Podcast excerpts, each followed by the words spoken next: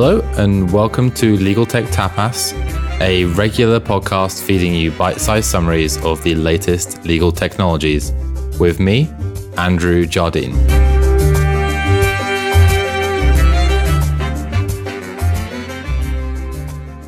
This week, we're going to be looking into LawGeex, which is another tool in the AI contract negotiation space. And yes, we have already covered Scissero and LegalSifter, which are also in this space. But hopefully, this episode will help you to put some distance between those different tools. In particular, I'm looking forward to doing LawGeex because they've been going through quite a lot of change recently. And we are lucky enough to be talking about those changes with LawGeex CEO Noory Bechor. Okay, very quickly for those that didn't catch the previous two episodes, an AI contract negotiation tool is a tool which is intended to help with the back and forth negotiation redlining of day to day contracts, helping you to do that more quickly, consistently, and also with less error. For those of you that are already familiar with LawGeex, you'll know that, like other AI tools in this space, they are able to automatically locate clauses in contracts using artificial intelligence.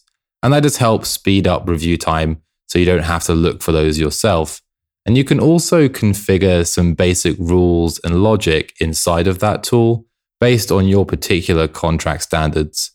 For example, you could tell the tool to only accept a contract if the governing law was New York. This is typically focused on simpler, high frequency contracts, things like NDAs, and, and other things like that. Something that does clearly separate LawGeex from most tools on the market, though, is that they have a technology plus service offering, not just technology. At LawGeex HQ, there is a permanent team of human lawyers reviewing contracts for situations when the AI raises its hand and says, Hey, I struggled a bit on this one, and can you help me out? If you have used LawGeex before, you'll know that in previous versions, there was a user interface that let you review changes and make edits to contracts. But in what is a pretty dramatic departure from that, LawGeex has now done away almost entirely with their user interface. Instead, opting that you simply submit and receive contracts via email, a format most lawyers are probably more comfortable with, to be honest. Really, the only interface that's still there is one that allows you to do the setup and configuration of what your contract policies are. And as if that wasn't a dramatic enough change, LawGeex has one more trick up its sleeve. They now claim to use AI not only to find clauses, but also to automatically edit contract language in line with your particular policies not simply locating the language and flagging the issues as we've seen before. So, this would make it a direct challenger to the technology which Scissero claims to have pioneered in the market. Although, given that LawGeex now doesn't have much of an interface, it's actually pretty hard to see this technology in action, as you just receive the outputs via email. And these may also have been reviewed by their in house lawyers. It's now that time of the show where we get to hear a little bit more from the vendors themselves and so I am delighted to welcome onto the show Noory Bechor, LawGeex CEO. Hey, Noory, thank you for joining us today on the podcast. My pleasure, Andrew. Uh, really great to have you on board. Thank you. My pleasure. Uh, and before we get into things, I just want to say I really love the LawGeex marketing and branding refresh you guys did. I can't remember if it was this year or if it was last year, but I just really enjoy how fun it is. You don't see too many companies in this space with branding quite like that. So it's really nice to see. Thank you so much, Andrew. It was at the beginning of this year, um, and we did spend a lot of time and thought uh, into this uh, rebranding. Uh, we constantly try to make, uh, you know, legal and legal technology a bit uh, less boring. So I'm very happy you like it. Okay, well, let's get right down to business. I think first things first, it would be great to learn a little bit about yourself and why you started LawGeex and and no pressure, but if you happen to have an interesting, lesser known fact about yourself, we would love to hear that as well. On the last few episodes, we've had a very musical theme going. So maybe your interesting fact might be a bit different, or maybe it's musical too. I guess we'll see. Yeah, sure thing. So um, I'll start with a bit about myself. Um, I'm 37. I'm married. I have two kids, two boys. Um, my older son Noam is eight, and my younger son Ethan is two. Um, I relocated here to the US uh, with my family about a year ago from Israel, where I was born and raised. Um, and my background is international legal and business. I worked at a big law firm for a couple of years, representing a lot of Israeli tech startups, uh, big multinationals, and a bunch of investors. Um, and while doing that, I realized uh, that I wanted to become an entrepreneur. I went on and I did my uh, MBA at Kellogg while I was a lawyer. And then I just moved into entrepreneurship, and it was very um, natural for me to go into entrepreneurship in legal, where I actually felt the pain and frustration of uh, how inefficient the legal world was.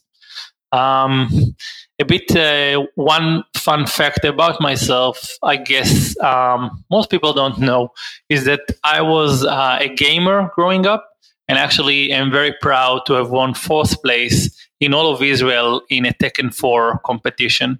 So um, I think you know in a different future, I would probably go into gaming as opposed to uh, legal technology.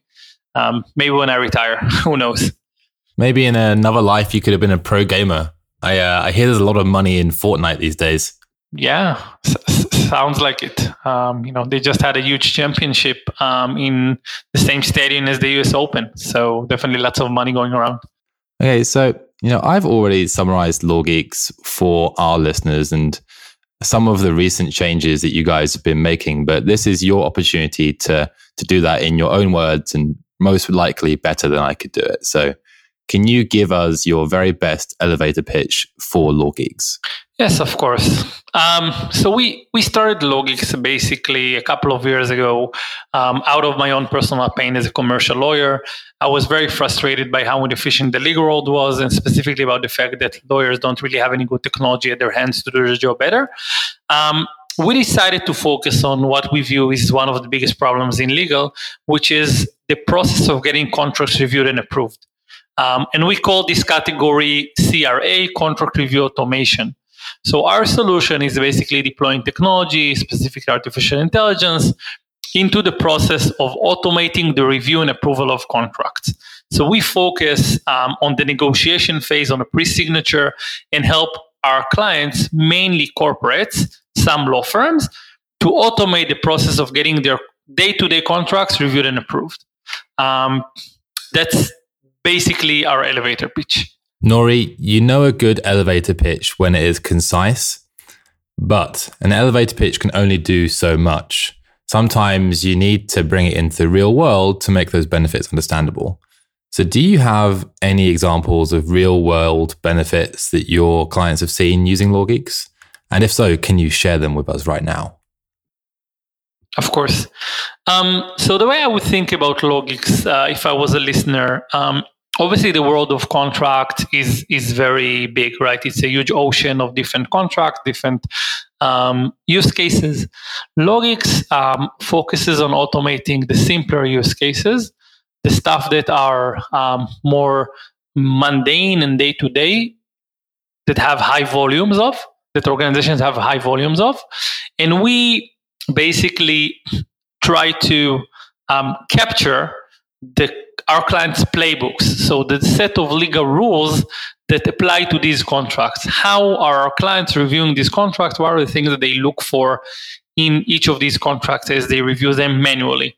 So the first step um, in using us is basically defining this digital playbook inside LawGeex. Once the playbook is set up, we can start automating the review and approval process. Meaning we have our technology go over through go over uh, these contracts and compare them against the organization's playbook to try and identify discrepancies. So things that are missing things that um, are there and are unacceptable very similar to how a lawyer would review review these contracts and the value that this can drive essentially is replacing the manual review that is done by the customer through this solution through LawGeex. And um, so this drives a couple of big values. One, we can really shorten the turnaround time, the time it takes our customers to get these contracts reviewed and approved. Some of our customers, you know, before they start working with LawGeex, they talk about seven days to get a simple contract like an NDA approved. And once they introduce LawGeex, they can cut this time to under 24 hours uh, end to end. So this is one uh, one area of just turning around contracts much faster. Another value is around cost savings because if I'm automating some of the manual work that is being done by my team using technology, it means that my team doesn't need to spend as much time and resources on these things. So I'm actually saving um, more time and more resources, and I can uh, divert these resources to focus on more high value work. So one is time saving, the other is cost saving. Um, and the last part is around basically risk mitigation. So being able to review contracts more consistently because I have this digital playbook that gets implemented on each and every contract uh, in the same way. So these are uh, the values that LawGeex can drive. Uh, I can give you an example um, with one of the case studies that we've published. So we've been working with eBay, that I'm sure people know is a big uh, technology company, and we've helped them automate the review of their SOWs. Um, and through this process, basically, we allowed eBay uh, to save um, 50% of the cost and to cut down the time it takes them to review SOWs by 50% as well. So this is uh, a good example of the strengths of a, a, this contract review automation technology. Oh, great! Thanks for that, Noory. That's that's really interesting, actually, to hear about your work with eBay there. Of course. Um, so last last question from from me today, and you know we've covered a few similar tools to LawGeex on this show, and I think people know there are others out there as well. So what would be really helpful to hear from you on is what do you think is the single most important differentiator that sets you apart from from any other tools in this space? Of course. Um, so, so first of all, you know, as you know, because you also come from legal background, when you automate um, uh, a task like getting contracts reviewed and approved, accuracy is very very important right because if you cannot um, review this contract at the same level of accuracy i'm not going to trust you so one very important differentiator of LawGeex is around accuracy. We've spent a lot of time and resources over the last couple of years developing basically the best in breed technology that is able to get these contracts reviewed and approved consistently and very accurately. Now, accurately means two things. A, in terms of not making mistakes, but B also in terms of how deep can you go. The fact that you can actually review the contract uh, to the same level that I review manually. I meaning client, right? So LawGeex, I think one of the key differentiators, and this is what makes uh, dozens of Fortune 500 customers trust us, uh, including three of the top uh, five insurance companies trust us, is essentially being able to review these contracts in a consistent, accurate way on an ongoing basis. And the way we achieve this, by the way, is through this very innovative technology that we've been developing over the last couple of years, but also by understanding that technology has its limits and uh, introducing a team of legal QA specialists that ensure that the results that go into the that go back to the clients are very, very accurate. So we have a combination of an AI technology that is very, very uh, robust, but also a process of QAing this technology that ensures very high outcomes. So, you know, I, I would just say the differentiator is essentially that our solution is much more mature. Um, and it's very important when it comes to automating a critical task uh, of contract review. Noory, thank you so much for coming on the show today. It really has been great having you on. I look forward to seeing the continued success of LawGeex. And, you know, if you're ever in town, let me know. We'll, uh, we'll play a game of Tekken together. Thank you very much, Andrew, and good luck. Uh, it was my pleasure speaking with you. Thanks a lot.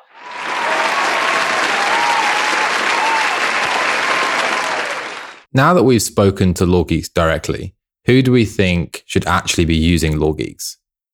Given this is the third tool in this category that we've covered, I think we can safely assume that the AI assistance is going to speed up and improve contract review, with efficiency and quality benefits probably being greater for larger organizations. Now that LawGeex have pared down their user interface, I can see them in particular appealing to larger more change resistant organizations. Lawyers in those organizations will really be able to just keep doing what they're doing, and they shouldn't really have to adapt or learn anything new. Uh, one minor caveat to this being that there are going to be some upfront configuration of policies that will need to be done, but that wouldn't necessarily be done by individual lawyers. And I also don't think that's significantly different to other tools on the market either. Finally, the additional option of human reviewers that LawGeex offers in house might appeal to first time adopters of AI more than others, those that are looking for some extra quality guarantees around the output because let's face it, even the best artificial intelligence can't be 100% right all the time.